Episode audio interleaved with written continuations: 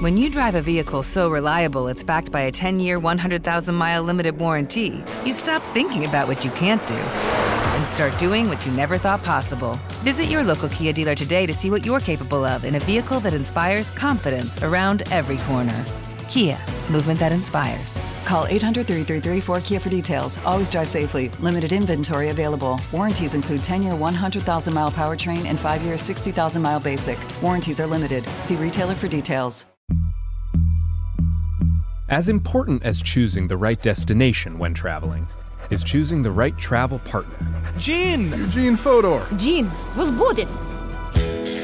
Much of the joy you will find on the road comes from the person you share it with. So you write the books, Gene, and Vlasta on the business. I understand now. It is a wise man who marries a wiser woman. But be careful and choose your travel partner well, because the worst trips result when two partners have two different agendas. Get down! I'm not stupid, Gene. Something is going on, and it's high time you tell me the truth. Freeze, Americano! Gene, run! So travel before it's too late. Your money will return, your time won't, and we're all too quickly approaching that final destination. Listen to Fodor's Guide to Espionage on the iHeartRadio app, Apple Podcasts, or wherever you get your podcasts. Hey guys, I'm home. Everyone knows that it's Dad's job to be a bit of a joker. Sorry I'm late, everyone. There was an accident at the factory. Monty fell into the upholstery machine. Don't worry though, he's fully recovered. Good one, Dad. Did you get the pizza for dinner? So he likes to keep everyone happy with some dad jokes. Yep, right here. I had a coupon, and it saved me a lot of dough. Well, the truth is, Dad is just a fun guy. Hey, I'm not a mushroom. Please stop. Where does he get these stupid jokes from? He listens to the Daily Dad Jokes podcast. Oh, great. More dad jokes for me. We've delivered over 15,000 jokes to over 3 million listeners, and man, the postage fees are killing us. Listen to the Daily Dad Jokes podcast every day on the iHeartRadio app, Apple Podcasts, or wherever you get your podcasts.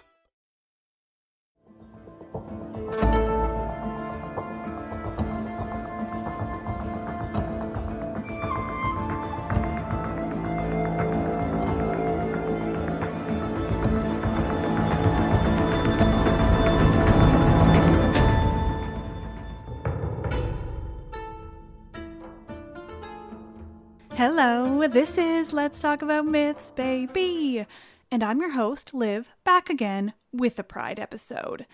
This one, though, not quite mythology, something a bit new and different for us, but equally cool and important, and honestly, super excited for it. Because you see, this woman was very real.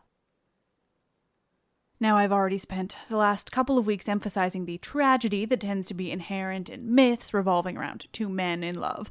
One of them is always a god, and the mortal always has a tragic end, or at best, a tragic life. As for stories about two women, we just tend to not have them.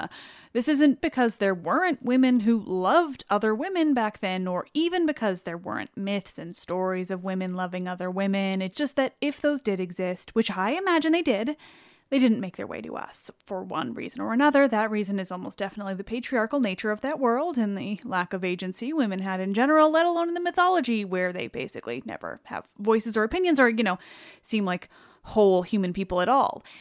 But that all falls away when you look at this very real woman, the poet of Lesbos, who built a career on her songs and poetry, who became famous as all hell, and who sang about the ladies she liked. Sappho. A huge thank you to the Sweet Bitter podcast for both sharing some of their early research that was done by Elise for that show. It's helped so much, but also the inspiration in general. Those ladies did an entire season all about Sappho and her work, and two of the hosts have already been on this show, my show, to talk about Sappho, and the third, Lisa, is coming up this week on Friday. So if you're into Sappho or poetry or a host of other things, I highly recommend you listen to the podcast Sweet Bitter. But in the meantime,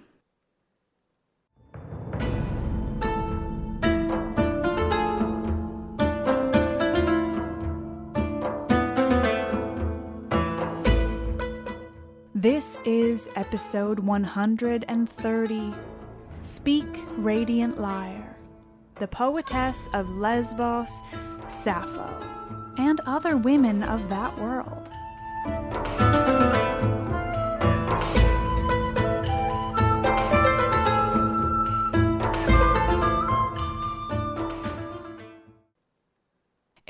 Eros de moi frenas, os animos cat drusin empeton. Eros shook my mind like a mountain wind falling on oak trees. Yes, that was my inaugural podcast attempt at reading ancient Greek, let alone archaic Aeolic Greek. Sappho Fragment 47. Sappho is one of those names that most people have at least heard in their lives. You've heard the name Sappho or the word sapphic, or at the absolute least, you've heard the word lesbian. And all of those come from this so called 10th muse, the poetess of Lesbos, Sappho. Sappho was a poet on, yes, the island of Lesbos, hence lesbian, during the Archaic period. That is the 7th century. She was born around 612 BCE, making her quite ancient in terms of the sources that we know so well. Lesbos is far off in the northwest of the Aegean. It's remote and nowhere near the Greek mainland, much closer to what is now Turkey. As for the timeline and where Sappho sits within it, people like Hesiod and the possible Homer would have come before her, but she came long before the playwrights, the tragedians, and other notable people from the world of classical Greece, particularly classical Athens. She is also the only woman poet of the Archaic period that we have explicit evidence for. There are suggestions of others, references here and there, even by Sappho herself, but nothing explicit enough to be entirely sure that another woman was writing poetry at the same time as Sappho. Still, I mean, it was likely, let's be honest. She didn't exist in a vacuum. Sappho was certainly the first woman poet of ancient Greece in terms of the evidence we have. However, as much as she's often called the first woman poet ever, she is, in fact, not. The claim that she was the first woman poet is a Eurocentric myth that leaves out a Sumerian woman who came about 1500 years before Sappho. 1500 years. Her name was Enheduanna, and one day I will find enough sourcing to talk about her too. Today, though, Sappho, and some of those who came after her. It's just important that you know that Sappho was not the first woman poet, nor did the first recorded poet come from Greece at all, or Europe at all. The first recorded poet ever was not only a woman, but the first recorded poet in history was the Sumerian woman named Enheduanna from modern Iraq. Because everything Westerners think of Iraq now is because of colonialism and warmongering and nothing to do with the people, the history, or the culture. Plato famously called Sappho the tenth muse. She was that prolific and well known. Plato was alive in the 5th and 4th centuries, so we're talking hundreds of years after Sappho. I explain that because it's a perfect example of just how famous and important Sappho was both in her time and beyond it. She wasn't just any old poet whose fragments have survived, she was fucking famous. And of course, that's not even mentioning that Plato lived on the mainland in Attica in Athens, whereas Sappho was from Lesbos, an island in the Mediterranean, far in the Mediterranean. Her poems and her fame traveled a long way. A true badass. Perokos os ot eidos o lesbios al lodopoisin. Outstanding as the lesbian singer compared to those elsewhere. Sappho Fragment 106.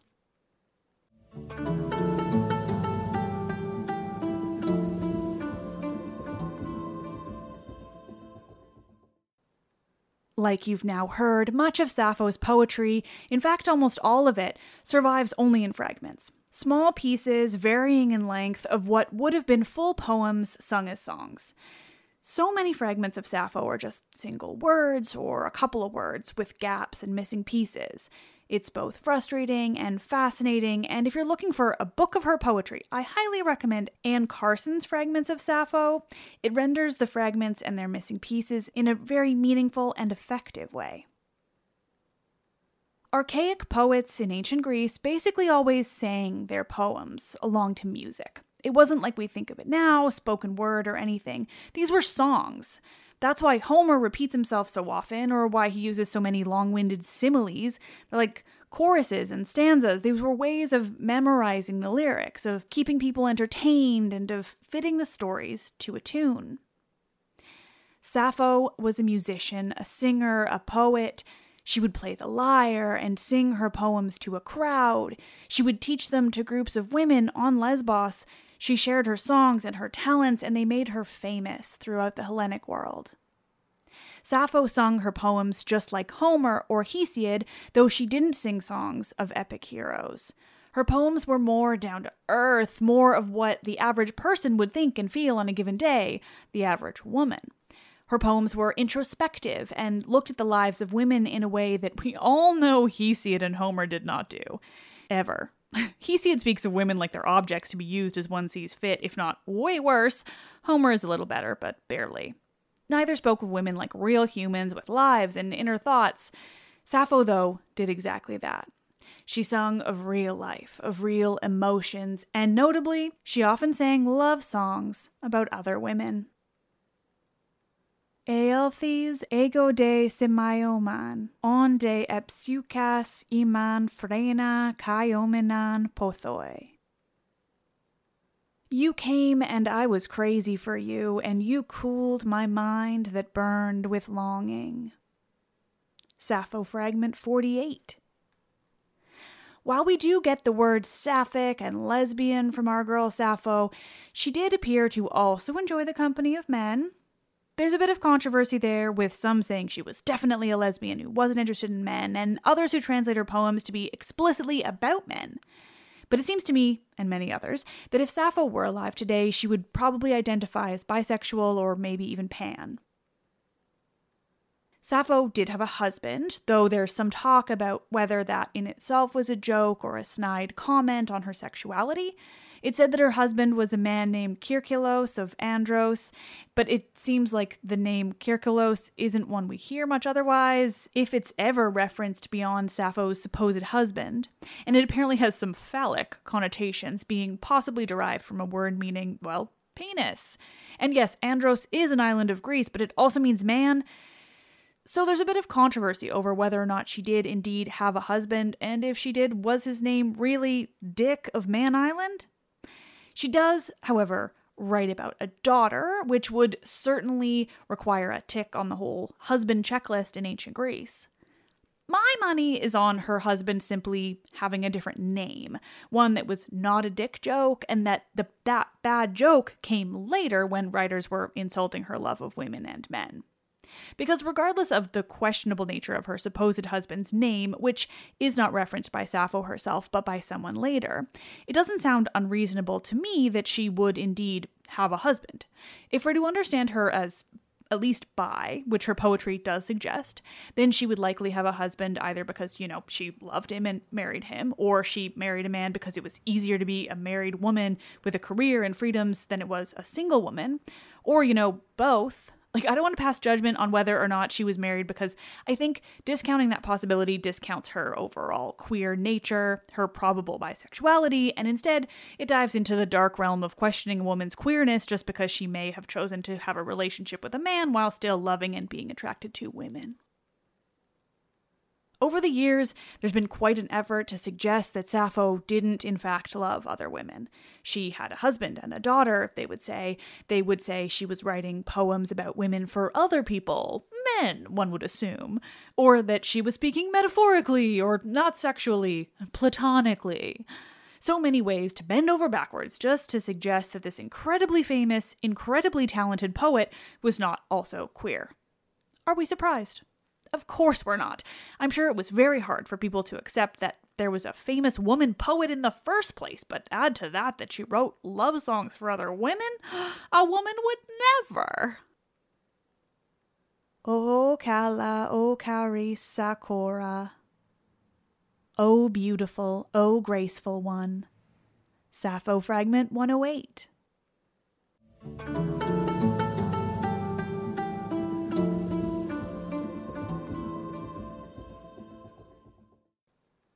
Though her words to these women are fragmentary, there are three women's names that come up, varying in frequency, in Sappho's poetry Attis, Anactoria, and Gongyla.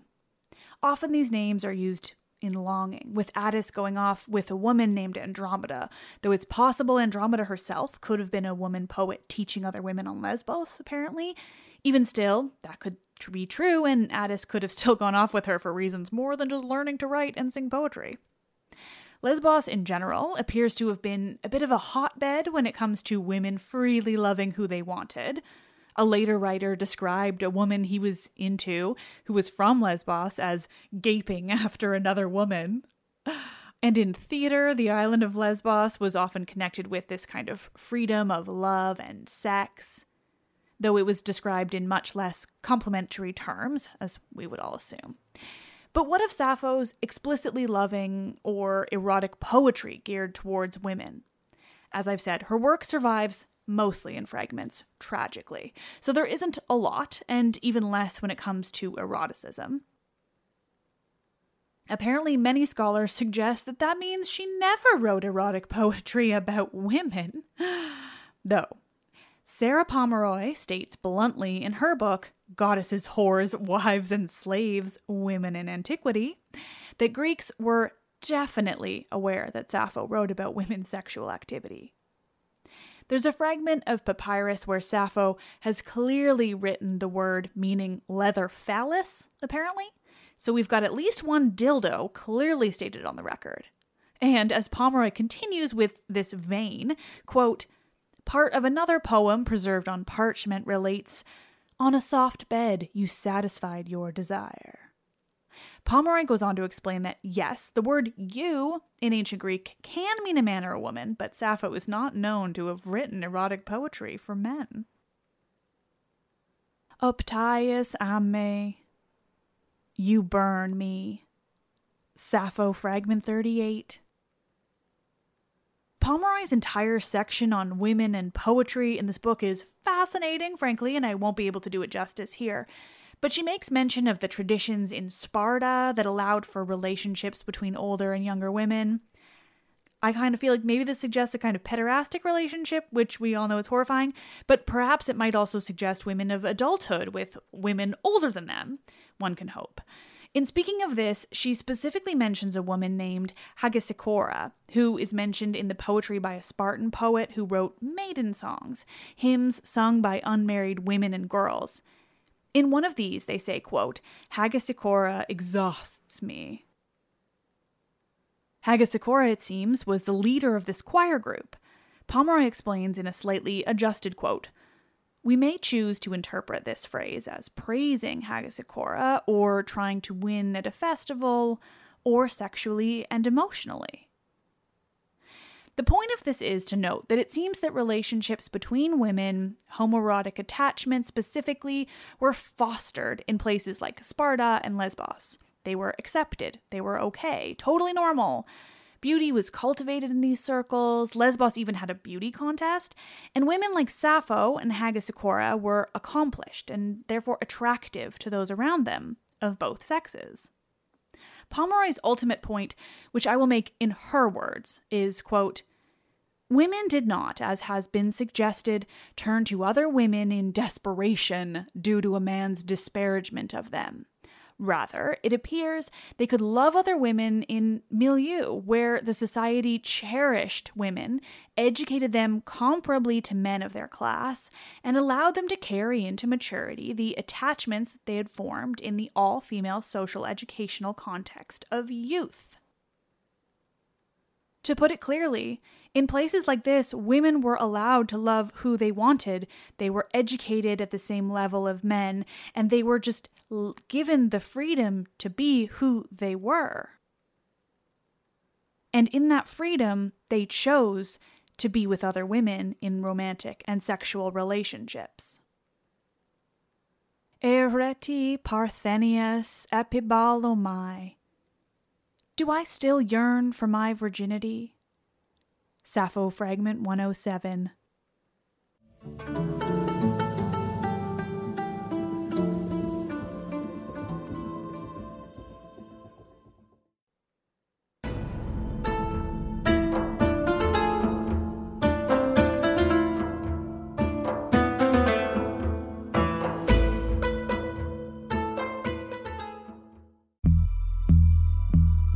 As important as choosing the right destination when traveling is choosing the right travel partner. Gene! Eugene Fodor! Gene, was booted. Much of the joy you will find on the road comes from the person you share it with. So you write the books, Gene, and Vlasta runs the business. I understand now. Tis a wise man uh, marries a wiser woman. But be careful and choose your travel partner well, because the worst trips result when two partners have two different agendas. Get down! I'm not stupid, Gene. Something is going on, and it's high time you tell me the truth. Freeze, Americano! Gene, run! So travel before it's too late. Your money will return, your time won't, and we're all too quickly approaching that final destination. Listen to Fodor's Guide to Espionage on the iHeartRadio app, Apple Podcasts, or wherever you get your podcasts. Hey guys, I'm home. Everyone knows that it's Dad's job to be a bit of a joker. Sorry I'm late, everyone. There was an accident at the factory. Monty fell into the upholstery machine. Don't worry though, he's fully recovered. Good one, Dad. Did you get the pizza for dinner? So he likes to keep everyone happy with some dad jokes. Yep, right here. I had a coupon, and it saved me a lot of dough. Well, the truth is, Dad is just a fun guy. Hey, I'm not a mushroom. Please stop. Where does he get these stupid jokes from? He listens to the Daily Dad Jokes podcast. Oh, great. More dad jokes for me. We've delivered over 15,000 jokes to over 3 million listeners, and man, the postage fees are killing us. Listen to the Daily Dad Jokes podcast every day on the iHeartRadio app, Apple Podcasts, or wherever you get your podcasts. The Therapy for Black Girls podcast is an NAACP and Webby Award winning podcast dedicated to all things mental health, personal development, and all of the small decisions we can make to become the best possible versions of ourselves. Here, we have the conversations that help Black women decipher how their past inform who they are today and use that information to decide who they want to be moving forward. We chat about things like how to establish routines that center self care, what burnout looks and feels like, and defining what aspects of our lives are making us happy and what parts are holding us back. I'm your host, Dr. Joy Harden Bradford, a licensed psychologist in Atlanta, Georgia, and I can't wait for you to join the conversation every Wednesday. Listen to the Therapy for Black Girls podcast on the iHeartRadio app, Apple Podcasts, or wherever you get your podcasts. Take good care, and we'll see you there.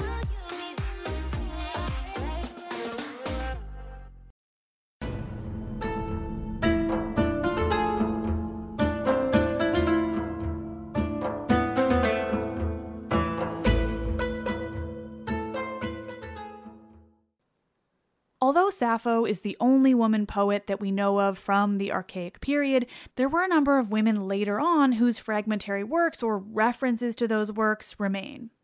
In the 5th century, there were women who carried on the torch of archaic lyric poetry in this style of Sappho Corinna, Telesilla, and Praxilla.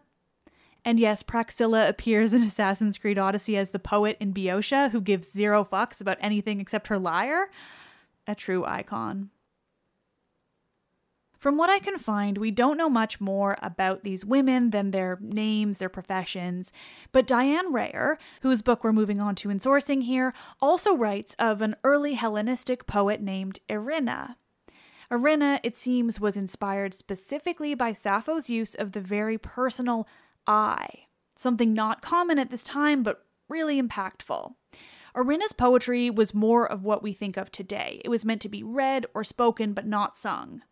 Erinna wrote about herself with this I of Sappho, specifically about her own grief and loss over a friend's death. I wanted to mention Erinna within the Sappho episode, not only because she is an example of a much later poet inspired by our 10th muse, but because of what she wrote and why. Erinna wrote about loss, her own grief, and her memories of a friend who died young shortly after her marriage. Her marriage, it seems, was the cause of her death. This poem remains only in fragments, but the emotions and intention are clear. She is lamenting her friend's death, how they won't be able to grow old together. She remembers how they played together as children. Her friend's death causes her to have a fear of marriage, but simultaneously she has the desire to leave her family's home. As Rayor says bluntly, quote, in this poem, Erinna explores women's fear of loneliness, marriage, death, and aging. Not only is Erinna writing of close friendships, women in general, and normal everyday women and the issues they faced, but specifically focusing on fears around marriage and simultaneously not getting married. Marriage was terrifying, and pregnancy was even more terrifying. It often caused death. But at the same time, not getting married meant you would live in your parents' home forever as a spinster with nothing of your own. This is a very real look at the lives of women in this world, presumably beyond the realm of Sparta and Lesbos, where they might have had a little bit more freedom. Because it wasn't universal, neither of these things, but it was common and normal to have these types of constraints placed upon women. And it's rare that I get to examine this from a historical standpoint rather than mythological, and it's important. Lato kai Niobe mala men philai Aeson itirai. Leto and Niobe were beloved friends. Sappho fragment 142.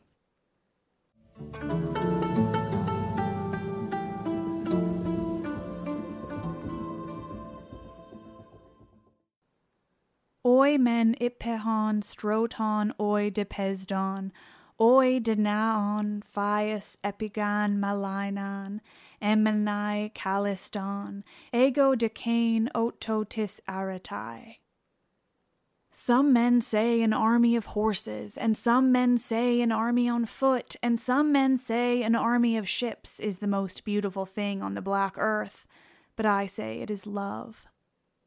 A portion of Sappho Fragment 16, or also called Poem 4. While I would argue that Sappho stands alongside men like Hesiod and Homer in terms of literary and cultural importance in ancient Greece, as I've already mentioned, she made sure she wrote very differently from those men who came before her. She made a conscious effort not to adhere to those literary traditions that they'd set out. Yes, she tended to write more about humanity and values understood by women and of women's lives, and generally daily life rather than epic but she did wade into the realm of Homeric epic and provide a bit of her own view of it.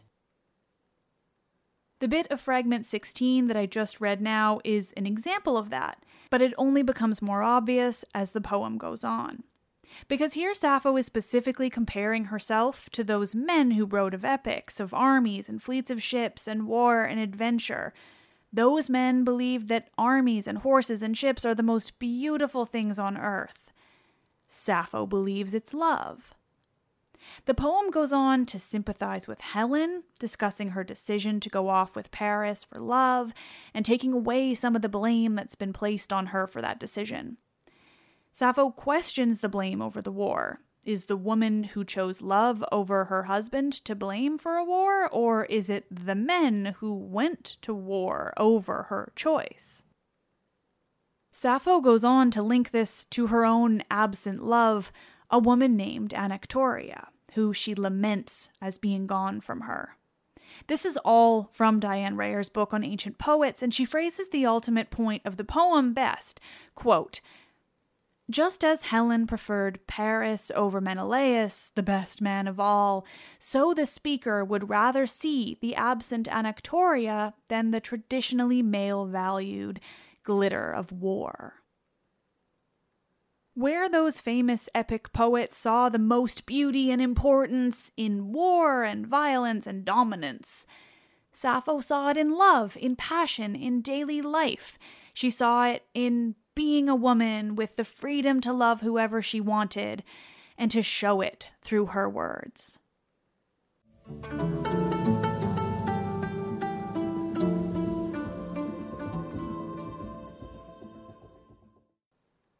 Agide kelu dia moi lege phonaya sa diginio.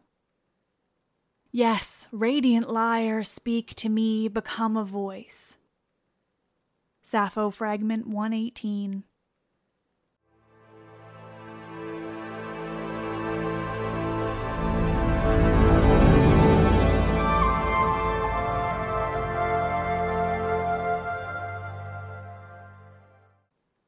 Oh, you wonderful nerds, especially to you lesbian and women identifying bi nerds. This one's for you.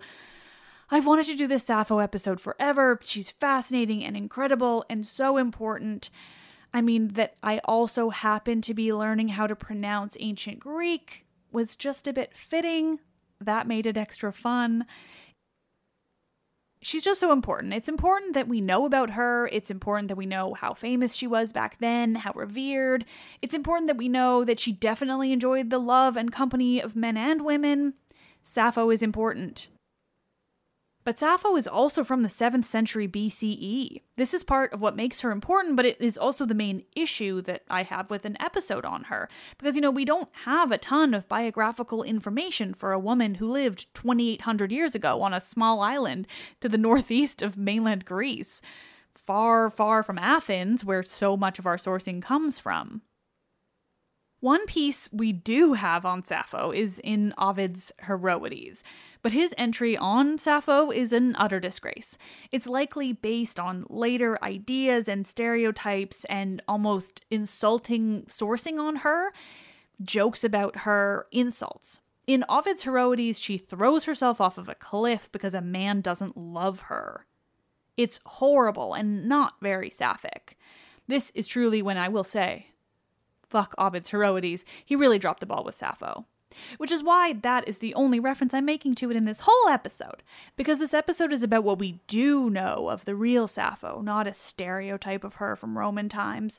She was a real woman, not a mythical one, though the idea of her has been mythologized in a fascinating way, hence why I'm covering her here. Anyway, this was really fun and interesting. And I know just from my posting an image of her on Instagram that so, so many of you have been waiting for this and are excited for it. So I'm thrilled to finally give you Sappho and lyrics of her too. Did I slightly butcher the ancient Greek? Definitely, but was it fun and not as bad as it could have been? Absolutely.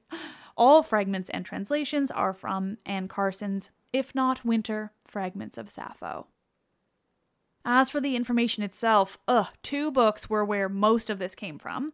Sappho's Lyre, Archaic Lyric and Women Poets of Ancient Greece by Diane Rayor. It provided so much about Sappho's time and her style and the poetry itself, along with the other women poets from later on. And Goddesses, Whores, Wives, and Slaves Women in Antiquity is a badass book by Sarah B. Pomeroy that provided more information on Sappho and women, women of Lesbos, women of Greece, all of that good stuff.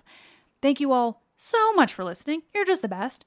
Friday, a conversation with my friend Lisa Charlotte from the Sappho podcast Sweetbitter about Sappho's bisexuality and a fascinating and recent bout of drama when it comes to our understanding of her and her surviving poetry. Fucking love Sappho. I am Liv and I love this shit.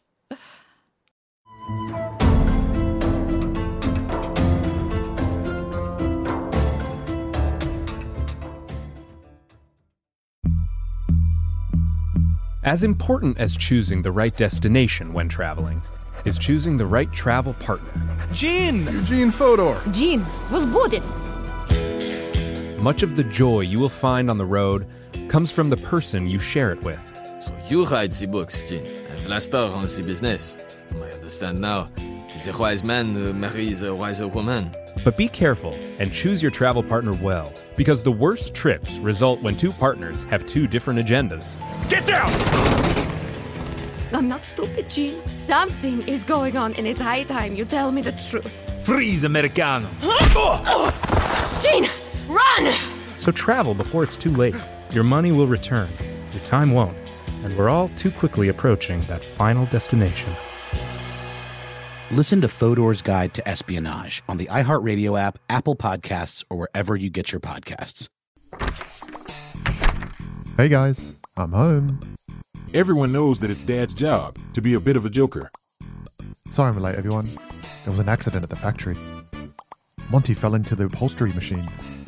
Don't worry though, he's fully recovered. Good one, Dad. Did you get the pizza for dinner? So he likes to keep everyone happy with some dad jokes. Yep, right here. I had a coupon, and it saved me a lot of dough. Well, the truth is, Dad is just a fun guy. Hey, I'm not a mushroom. Please stop. Where does he get these stupid jokes from? He listens to the Daily Dad Jokes podcast. Oh, great. More dad jokes for me.